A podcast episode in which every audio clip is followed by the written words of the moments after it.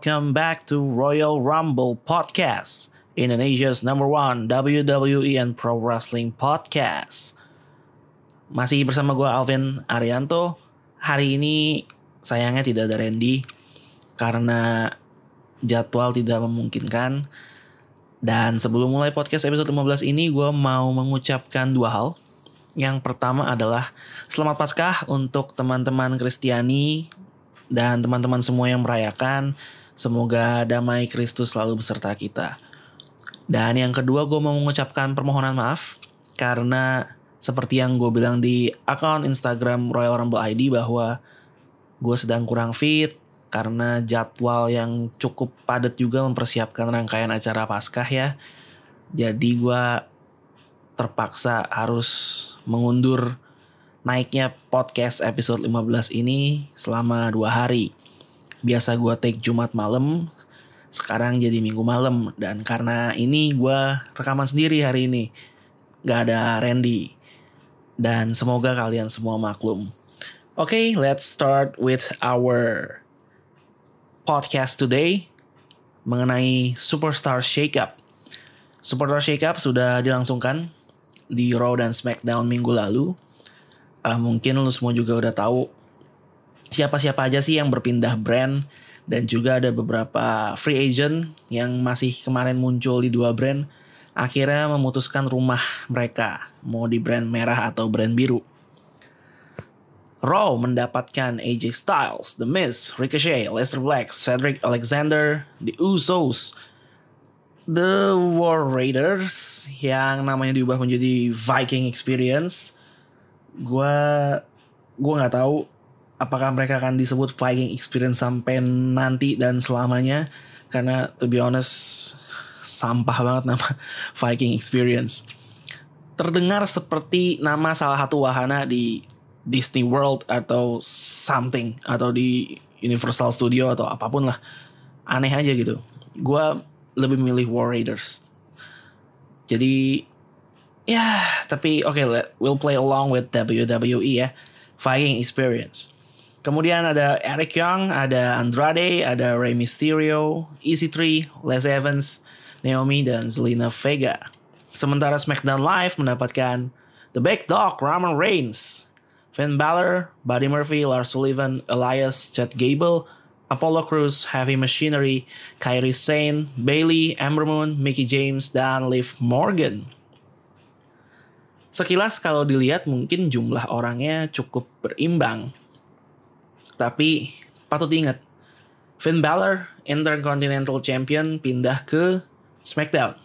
Sementara kita belum mendapatkan kepastian apakah semua Joe United States Champion kita akan pindah ke Raw atau enggak. Di website WWE sih masih di list di SmackDown. Dia masih terdaftar sebagai superstar SmackDown. Dan kalau dia tidak dipindah ke Raw ini menjadi situasi yang sangat menarik. Karena berarti title mid card Raw nggak punya lagi. Sementara SmackDown punya dua title mid card yaitu Intercontinental dan United States. Uh, kemungkinan sih menurut gue semua Joe bakal dipindah ke Raw sih di edisi yang akan datang kabarnya kabar burungnya yang gue baca-baca kemarin semua Joe kena flu berat jadi dia nggak bisa tampil di Raw maupun SmackDown minggu lalu itu yang membuat dia tidak ada kabarnya seolah hilang di telan bumi dan ya kemungkinan akan pindah ke Raw dan meneruskan konflik yang bibitnya udah mulai tumbuh antara Joe dan Braun Strowman yang kemarin sempat di apa ya dikasih kisi-kisi lah di SmackDown Live dua minggu yang lalu. Um, kalau dilihat uh, selain dari Intercontinental Championship yang dipindah ke SmackDown, sekilas mungkin kelihatannya SmackDown Live lebih diuntungkan. Gue nggak tahu lu setuju atau enggak ya. Kayak mereka dapat Roman Reigns, dapat Finn Balor, mereka dapat Kairi Sane dapat Bailey, Ember Moon, Elias, dan Lars Sullivan. Sementara Raw practically dapat trade dari SmackDown-nya itu AJ Styles, The Miz, uh, The Usos, uh, Mysterio sama EC3 dan Naomi. Sekilas mungkin terlihat kayak kok kayaknya top dognya SmackDown Live dapat dua nih di Roman Reigns dan Finn Balor. Sementara Raw practically cuma dapat AJ Styles. Uh, The Miz ya ya mungkin The Miz. Tapi ya AJ Styles and The Miz kalau dibandingin sama Roman Reigns dan Finn Balor mungkin in ring quality-nya The Miz belum bisa nandingin tiga orang ini sih. Tapi Raw mendapatkan Aleister Black, Ricochet. Dua nama ini menurut gua merupakan nama yang game changing banget. Uh, so far sebelum Superstar Shake Up ini mereka masih pindah-pindah ke dua brand. Dan kali ini mereka sudah ditetapkan ada di Raw. Jadi ya gue nggak bisa bilang SmackDown Live yang menang sih. Maksudnya yang lebih diuntungkan di Superstar Shake Up kali ini. Karena um, oke okay, gini, gue breakdown menjadi um, berbagai divisi aja ya. Jadi kayak gue ambil dari divisi singlenya, divisi tag teamnya, dan divisi wanitanya. Jadi gue akan lihat Raw dan SmackDown dari tiga divisi yang mereka punya masing-masing nih. Dengan Superstar Shakeup kemarin di Raw, ini top guy-nya yang divisi singlenya mereka punya Seth Rollins, punya AJ Styles, Drew McIntyre, um, Braun Strowman, uh, gue nggak tahu Bobby Leslie dan Baron Corbin apakah bisa gue hitung di sini atau enggak. Um, they got Sami Zayn, kemudian Aleister Black dan Ricochet someday mereka akan pecah. Mereka someday akan menjadi single superstar. Jadi itu yang gue yakini. Jadi gue include di sini. Kemudian ada The Miz. Ini cukup stack. Sementara kalau dari SmackDown Live, top guy-nya sekarang Roman Reigns, Finn Balor, Kofi Kingston, Daniel Bryan, um, Randy Orton, dan gue punya harapan bahwa karena oke okay, top guy-nya menurut gue cuma itu. Nggak ada lagi yang kira-kira bisa apa ya dalam conversation untuk menjadi WWE Champion menurut gue uh, karena cuma sedikit gue punya harapan untuk Nakamura dan Rusev dipecah aja. Jadi Nakamura bisa dikembalikan ke jalurnya yang semestinya yang over banget waktu itu sama penonton menjadi the king of strong style lagi dan nggak di tag team tidak jelas bersama dengan Rusev. Jadi gue akan include Shinsuke Nakamura di sini. Nah kalau dilihat dari divisi ini menangnya Raw menurut gue karena Raw jadi punya banyak banget uh, superstar yang top lah bisa dibilang papan atas. Jadi mereka sangat stack. Masuk akal karena mereka flagship show-nya saat ini ya kita tahu SmackDown nanti akan pindah ke Fox pada bulan Oktober kalau nggak salah. Uh, mungkin itu salah satu alasan Roman Reigns kesayangan Vince dipindah ke SmackDown. Ya tapi saat ini Raw masih flagship show-nya, 3 jam show mereka dan make sense kalau punya roster yang lebih stack. Jadi dari sini Raw menang karena mendapatkan AJ Styles, Ricochet, Aleister Black, dan The Miz. Sementara SmackDown cuma mendapat Roman Reigns dan Randy Orton. Eh, Roman Reigns dan Finn Balor. Roman Reigns dan Finn Balor walaupun ini mungkin bisa menjadi apa ya pecut untuk bukan pecut menjadi peluang untuk superstar-superstar yang selama ini kurang dipandang untuk bisa naik ke atas seperti Nakamura dan Rusev. Yang menarik adalah situasi di divisi tag timnya Raw. Kalau lu dengerin podcast Royal Rumble dari edisi-edisi yang lalu, gue sama Randy itu sempat bilang bahwa divisi tag timnya Raw ini lemah divisi tag teamnya Raw lemah gitu. Top guy-nya waktu itu The Revival. Waktu itu The Revival lagi juara. Sementara yang bisa nandingin The Revival, wow hampir nggak ada. Bobby Roode dan Chad Gable waktu itu gue prediksi cepat atau lambat mereka akan pecah dengan Bobby Roode turn heel ke Chad Gable. Beneran pecah, tapi nggak turn heel cuma dipisah satu ke SmackDown. Kemudian ada The B Team, ada siapa, ada Ascension itu itu bukan top top tim untuk divisi tag team gitu. Um, dan siapa yang nyangka Kurt Hawkins sama Zack Ryder tiba-tiba bisa jadi juara. Ini yang bikin makanya divisi tag teamnya Raw segitu buruknya. Bahkan mereka harus ngepush Kurt Hawkins dan Zack Ryder menjadi juara yang menggantikan The Revival. Tapi setelah Superstar Shakeup kali ini, ini berubah semuanya. Landscape persaingan tag team di Raw berubah total dengan masuknya practically tiga tim di sini. The Usos salah satu tag team terbaik kalau boleh gue bilang bahkan bukan saat ini tapi juga sepanjang sejarah WWE. Terus kita punya The Viking Experience atau biasa kita kenal dengan nama sekali lagi War Raiders yaitu oh bahkan nama individual mereka juga diubah dari Hanson sama Rowe jadi Eric dan Ivar. Hands up WWE gokil. The Viking Experience juara tag teamnya NXT yang gue nggak tahu nasib title NXT-nya bakal diapain tuh mungkin akan di drop semoga ke undisputed era. Dan punya Lester Black dan Ricochet yang I don't know mungkin mereka sementara di awal bakal tetap dipush sebagai tag team. Um, mereka juga kemungkinan punya unfinished business sama The Revival walaupun The Revival udah gak juara lagi jadi kita punya lima tim yang uh, lima kalau ngitung Kurt Hawkins sama Zack Ryder ya. Tapi ngelihat tim-tim lainnya, The Revival, Usos, Viking Experience, Black Ricochet, kayaknya rezimnya Kurt Hawkins sama Zack Ryder tinggal ngitung waktu aja sih.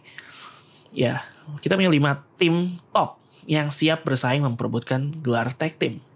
Enam kalau kita ngitung AOP yang masih cedera saat ini. Jadi roster tag team yang tadinya lemah jadi kuat banget setelah Superstar Shake Up. Sementara di divisi tag teamnya SmackDown Live agak sedikit menurun ya karena mereka kehilangan The Usos. Mereka tidak mendapatkan uh, Black dan Ricochet. Sementara digantikannya adalah dengan satu tim aja dari Raw yaitu Heavy Machinery. Yang to be honest walaupun gue suka Otis, tapi ya levelnya belum top-top amat lah. Ya kalau dibandingin sama The Usos masih jauh gitu.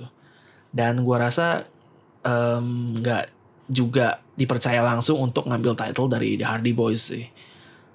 Di divisi tag team SmackDown saat ini cuma ada Hardy Boys, The New Day, The Bar yang Sheamus cedera, ada Heavy Machinery dan gue include di sini Rusev dan Nakamura karena practically mereka masih tag team sekarang. Jadi jadi lemah ya. yang tadinya ada The Usos, ada Leicester Black dan Ricochet, ada New Day, ada Hardy Boys, The Bar. Sekarang jadi terlihat lebih lemah. Dan lagi-lagi dari divisi tag team, Raw yang lebih diuntungkan. Raw yang lebih diuntungkan. Walaupun mereka cuma mendapatkan satu dari SmackDown, tapi Viking experience dari NXT dan Black Ricochet yang free agent ini menjadikan divisi tag teamnya Raw gokil banget. Sementara untuk SmackDown Live um, dengan divisi yang tidak sekuat sebelumnya, ini sama sama divisi singlenya sih. Ada harapan untuk tag team tag team yang sebelumnya dianggap sebelah mata. Dan ini membuat gue pribadi punya harapan baru supaya The Club, uh, Luke Gallows dan Carl Anderson, The Nerd Brothers ini bisa naik lagi. Toh ada Finn Balor kan, mungkin The Clubnya bisa dihidupin lagi. Mereka bikin satu faction gitu. Jadi uh, mungkin Finn Balor juara. I don't know. Ya mungkin Intercontinental sekarang atau mungkin hopefully soon. Uh, nggak soon juga sih. Hopefully sometime in the future Finn Balor dapat WWE Champion the clubnya uh, Gallows sama Andersonnya mendapatkan gelar juara tag team semoga dengan datangnya Finn Balor dan kekuatan divisi tag team SmackDown yang tidak sekuat sebelumnya ngebuat the club akan naik. Kalau Rusev Nakamura, ya gue udah bilang semoga tidak, semoga pecah aja. Jadi Nakamuranya bisa menjadi balik seperti dulu, seperti ketika dia mengeliminasi Roman Reigns di Royal Rumble, menjadi top guy. Oke, okay, kalau dari male single sama tag teamnya sudah dimenangkan oleh Raw, menurut gue tapi hal yang sama nggak bisa gue bilang soal divisi ceweknya. Karena jelas divisi ceweknya dari nama-namanya aja SmackDown Live itu jauh lebih padat. Um, kita punya Becky Lynch, ya Becky Lynch di Raw juga masih ada. So sepanjang dia masih megang dua title itu dia akan harus standing di dua brand yang menurut gue ini akan menjadi PR berat untuk WWE ngolahnya sih. Ngolah si Becky gimana caranya dia bisa benar-benar defend title-nya di kedua brand dan punya konflik di kedua brand yang bisa engage sama penonton. Karena akan terus dibandingin pastikan kiprahnya Becky di Raw dan kiprahnya Becky di SmackDown. Menurut gue lebih bijak kalau salah satu dilepas segera.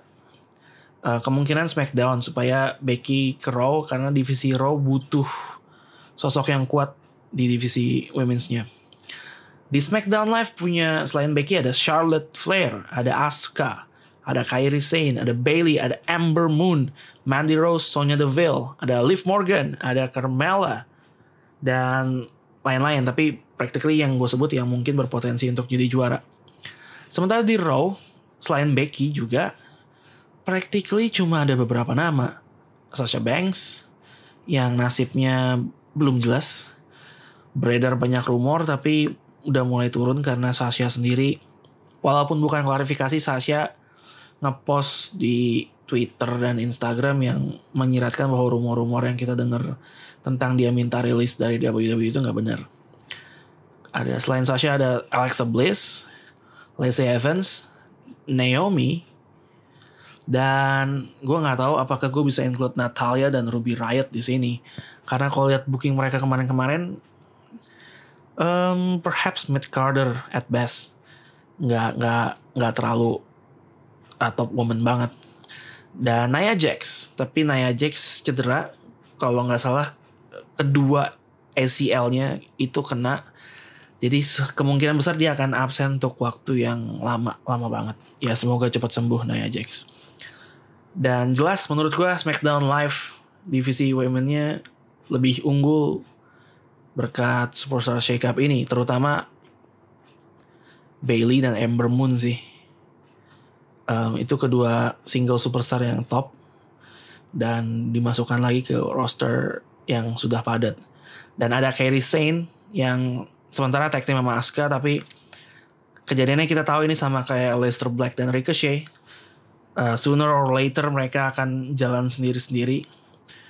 Dan setelah itu Kairi Sane juga merupakan seorang single kompetitor yang gokil banget. Mantan NXT Women Champion. Dan gue pribadi juga sangat suka Kairi, Kairi Sane. Dan ada Liv Morgan, jangan dilupakan. Gue udah pernah bilang di podcast episode yang... Bahkan yang lalu gue bilang bahwa gue suka Liv Morgan karena menurut gue dia sangat underrated semua movie yang dilakuin itu sangat-sangat smooth dan menurut gue dia salah satu seller terbaik yang ada di WWE sekarang. Jadi give him oh give him lagi give her time. Watch this space. Liv Morgan could be the next big thing in SmackDown Lions SmackDown Live Women's Division. Sementara di Raw, uh, ya Lacey Evans uh, berkonflik dengan Becky tapi kita tahu dari namanya Lacey tidak sebesar nama-nama yang ada di SmackDown. Tentu tidak sebesar Charlotte, tidak sebesar Asuka, tidak sebesar Bailey. Bahkan mungkin gue bisa bilang tidak sebesar Kyrie dan Ember. Walaupun sama-sama dari NXT. Tapi beda. Practically topnya yang bisa nyaingin Becky adalah Sasha, dan Naomi. Kalau Alexa, uh, ini juga udah pernah gue bilang, problem Alexa adalah di tubuhnya yang terlalu kecil, jadi tidak believable kalau dia bisa berhadapan seimbang dengan para wanita yang lebih badass. Dan tapi semoga ini bisa diubah sih. Mungkin move-move-nya di ring bisa lebih lebih menunjukkan dia sebagai superstar yang kompeten di ring, bukan cuma mengandalkan trik-trik curang dan juga mic skillnya yang memang gokil banget sih. The best talker di divisi perempuan menurut gue Alexa Bliss. Mungkin bisa contoh Rey Mysterio kali ya Alexa Bliss. Jadi uh, tubuhnya kecil tapi bisa tetap kompetitif. Dan clear SmackDown Live um, yang memenangkan Superstar Shake-Up untuk divisi perempuan. Jadi kalau di total skornya adalah 2-1 untuk Raw. Gue pribadi nggak nggak setelah gue breakdown seperti ini oh iya ternyata Raw yang menang ya. Padahal kalau lihat secara kasat mata tuh kayak ya nggak nggak gitu nggak nggak terlalu menang menang menang amat karena di mata gue Andrade dan Rey Mysterio yang masuk ke Raw juga belum kalau Andrade belum kalau Rey sudah lewat masanya untuk menjadi the top dogs in Raw or in WWE secara general.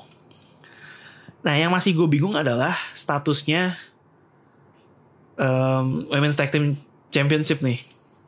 Uh, dipegang oleh The Iconics sekarang.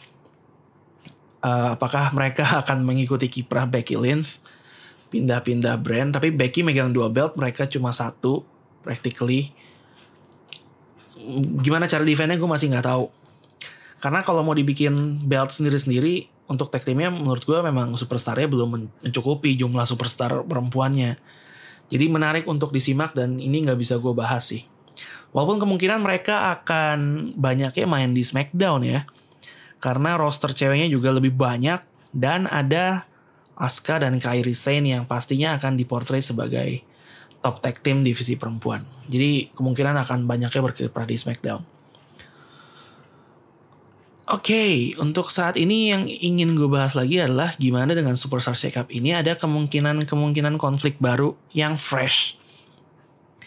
Yang bisa tercipta dengan interaksi superstar yang sebelumnya tidak ada. Seth Rollins dan Roman Reigns kali ini akan berjalan sendiri-sendiri tanpa sahabat mereka dan tentunya tanpa Dean Ambrose juga yang yang harusnya nanti udah nggak ada lagi ya. Karena kontraknya sudah habis.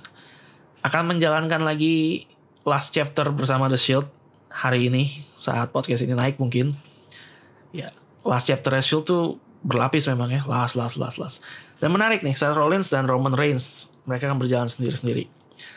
Um, Seth Rollins pastinya di masa depan akan berkonflik sama AJ Styles yang gue yakini. Pasti. Nggak tahu kapan dan apakah masih tetap Seth Rollins yang megang title Universalnya. Tapi mereka someday akan berkonflik. Mungkin untuk memperebutkan posisi siapa sih yang benar-benar bintang topnya, number one guy-nya di Raw. Mungkin itu. Dan jangan lupakan Drew McIntyre. Um, menurut gue dia seharusnya akan diberikan porsi yang lebih besar. Apalagi kalau Samoa Joe jadi pindah ke Raw ya, mungkin bisa konflik sama Samoa Joe juga atau Braun Strowman. Dan yang menarik adalah Bobby Roode. Lepas dari jeratan Chad Gable, mungkin bisa mengembalikan masa kejayaannya seperti kita lihat uh, dia sebagai NXT champion di mana dia sebagai heel sangat bagus menurut gue dan semoga dijadiin heel lagi sih karena sebagai face ya gue kurang menikmati aja. Uh, Sami Zayn yang kiprahnya sebagai heel setelah kembali dari cedera sangat brilliant menurut gue nggak menutup kemungkinan justru ngelihat reaksi yang didapatkan Sami Zayn kemarin pas di Montreal di hometownnya dia. Segitu overnya awalnya tapi kemudian dibu abis-abisan sama hometownnya sendiri. Menurut gue itu sebuah promo yang sangat brilian sih. Yang menunjukkan bahwa Sami Zayn sebagai heel saat ini udah bisa dibilang papan atas. Maksud gue sebagai heel yang bagus. Dan gak menutup kemungkinan melihat reaksi ini dia yang akan dipus sebagai the first person in line for Seth Rollins Universal Championship. Mungkin. Kalau Bobby Leslie dan Baron Corbin ah, nggak usah dibahas skip. Kemudian di SmackDown Live uh, Roman Reigns kita tahu selalu overpush dari dulu dan ini yang mengkhawatirkan sebagian besar fans WWE takutnya dia akan langsung dibuat mengejar title WWE Championship yang dimiliki oleh Kofi Kingston. Walaupun teori lainnya adalah Kevin Owens cepat dan lambat akan turn heel. Uh, dia kan lagi jadi Big O nih menggantikan Big E yang cedera membentuk faction New New Day katanya. Ya bisa jadi Kevin Owens akan turn heel dan mencoba mengambil title WWE dari Kofi Kingston. Atau Big E-nya yang tidak seneng digantikan oleh Kevin Owens begitu comeback nyerang Kofi. Bisa nggak tahu. Uh, Roman Reigns menurut gue sih nggak akan langsung dibuat konflik sama Kofi sih kayaknya. Mungkin bisa sama I don't know Randy Orton? Uh, Daniel Bryan lagi cedera sih. Mungkin Randy Orton atau apa Lars Sullivan mungkin. Tapi kalau Lars Sullivan ya gue takutnya ya lawan Roman Reigns 90% Roman Reigns yang menang. Lars Sullivan baru mau dinaikin masa langsung dikubur gitu aja kan agak sulit juga. Jadi menarik nih mau dibawa ke mana Roman Reigns ini karena berbeda situasinya dengan AJ Styles. Uh, di mana kita tahu AJ Styles di Raw banyak banget yang bisa dilakukan dan dan dia tidak over push seperti Reigns. Jadi tidak mengkhawatirkan bagi penggemar WWE sedangkan Roman Reigns situasinya agak complicated nih. Setelah kembali dari cancer cepat atau lambat gue yakin kalau masih di book seperti dulu dia akan dibu lagi sih. Kalau untuk tag teamnya dua divisi tag team ini walaupun SmackDown Live yang gue bilang agak lemah tapi menarik untuk diikutin. Sampai kapan Hardy Boys akan terus memegang title ini um, gue nggak tahu kalau kalau harapan gue dikabulkan dan The Club mau dinaikin harusnya sih nggak gitu lama karena akan diambil sama The Club untuk yang women's gue nggak gitu bisa banyak prediksi karena gue masih agak bingung dengan situasinya Becky Lynch juga. Um, semoga WWE punya solusi yang tepat. Dan untuk tag team women's ya sama, gue juga masih bingung. Um, gue rasa episode kali ini nggak gitu lama ya. Tidak seperti biasanya karena gue nggak ngebahas match-match yang ada. Karena menurut gue match-match yang ada di Superstar Shakeup itu tidak terlalu signifikan. Kayak Finn Balor lawan Andrade di Raw dimenangkan Andrade dengan bantuan Zelina Vega nggak berpengaruh apa-apa. Toh besoknya Finn Balor udah pindah ke SmackDown melawan Ali dan menang. Ya itu juga nggak berpengaruh apa-apa. Kayak cuma pengenalan superstar superstar baru aja yang kebanyakan superstar barunya akan menang kurang lebih seperti itu jadi gue nggak ngebahas mengenai match-match yang ada di sini uh, minggu depan uh, ini kemungkinan naik hari Senin. Ya minggu ini sih kemungkinan akan lebih seru pembahasan Raw dan SmackDown ya karena lebih ada kejelasan mengenai hasil uh, aftertaste dari Superstar Shakeup ini. Uh, terakhir nih yang menarik dari Superstar Shakeup ini ada beberapa tim yang pecah.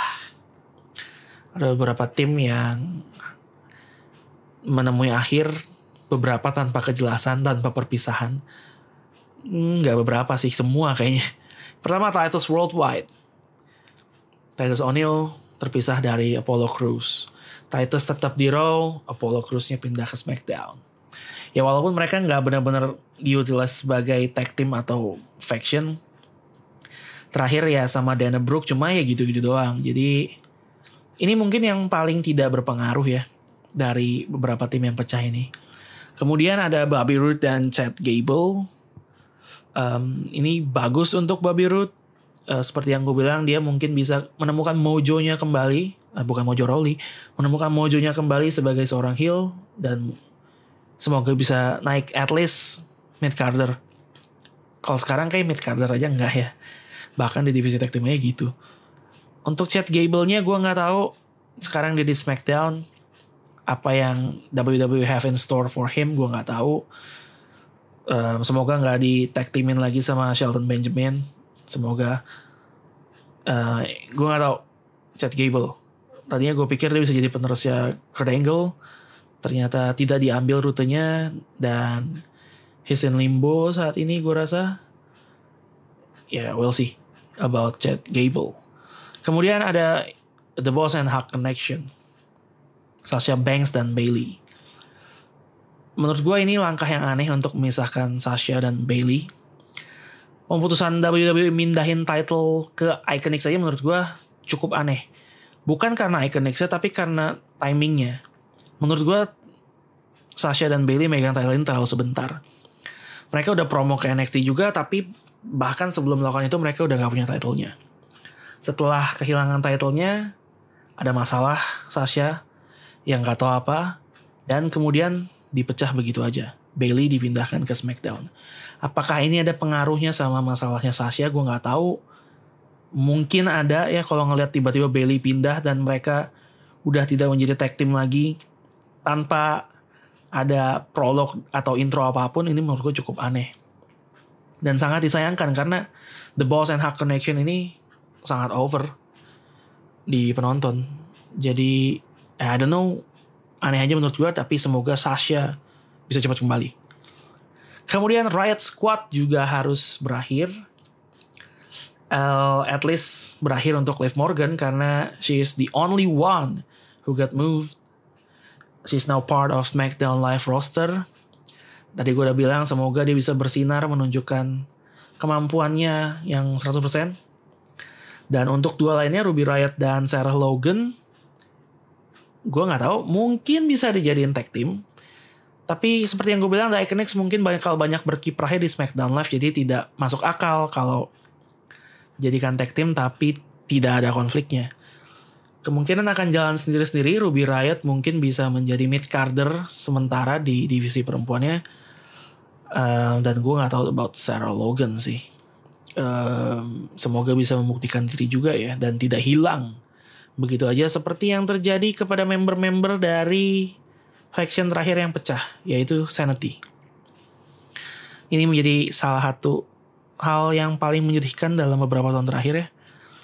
Karena Sanity ini pas di NXT, wow, gokil banget. Dia bisa membawa sesuatu yang baru karena sesuai namanya, Sanity. Mereka tidak waras ya. Maksudnya mereka bisa menjadi the next big faction gitu di WWE. Kebayang gak sih kalau The Shield berkonflik sama Sanity gitu. The Shield, The Hounds of Justice pasti waras 100%. Walaupun ada lunatic di situ. Lawan Sanity yang segitu rusaknya. Itu pasti keren banget. Tapi Sanity setelah dipanggil ke main roster tidak menjadi apa-apa. Bahkan cenderung dilupakan dan sekarang sudah dipecah. Dengan pindahnya Eric Young, seorang diri ke Raw. Sementara Killian Dane dan Alexander Wolf uh, Killian Dane-nya masih di SmackDown tapi Alexander Wolf-nya sudah mengucapkan perpisahan buat WWE lewat account Twitter-nya. Rumor ada yang bilang bahwa dia tidak benar-benar akan pergi dari WWE tapi kembali ke NXT katanya. Uh, tapi gimana pun ini merupakan akhir yang menyedihkan bagi Sanity. Bahkan Nikki Cross dilupakan oleh WWE dan belum punya brand. Nikki Cross belum punya brand sekarang. Masih di saat teman-teman sangkarannya yang naik kayak EC3 uh, siapa lagi? Lacey Evans Leicester Black Ricochet udah punya brand. Tetap Nikki Cross masih ngambang. Ini adalah pembuktian bahwa WWE memang tidak peduli sama Sanity jadi mereka sudah terpencar begitu aja dan sangat disayangkan mereka bisa menjadi salah satu faction terbaik dekade ini kalau diutilize dengan benar tapi tidak. Dan semoga tidak terjadi kepada Undisputed Era saat mereka naik nanti. Karena gue suka banget Undisputed Era dan if WWE screw them up, fuck you WWE. Eh gue ngomong fuck, perlu gue aktifin explicit content gak sih? Um, gak usah lah ya. Ya lihat aja nanti. Well, that's it for today's podcast. Jauh lebih singkat dibanding yang biasanya, I know. Tapi menurut gue pembahasan mengenai minggu ini memang memang fokusnya kepada Superstar Shake Up. Ini akan lebih seru kalau gue ngomongin sama Randy pastinya. Tapi seperti yang gue bilang, karena masalah jadwal, masalah kesibukan, dan kesehatan juga, um, minggu ini gue harus terpaksa rekaman sendiri. Dan gua, mohon maklum dari lo, lo semua. Uh, Instagram Royal Rumble ID, uh, Twitter juga Royal Rumble ID. Udah banyak yang mulai ngasih-ngasih request, eh ngomongin ini dong atau apa atau memberikan feedback kayak keep up the good work kayak atau kalau bisa bahasan NXT lebih banyak atau segala macam gue dengan senang hati akan baca dan akan gue balas juga. Jadi silakan langsung Instagram dan Twitter Royal Rumble ID. And this has been Alvin, your host, Royal Rumble Podcast episode 15. Terima kasih sudah mendengarkan dan I will see you guys on the next week. Hopefully bersama Randy dan tidak sendiri. Bye-bye.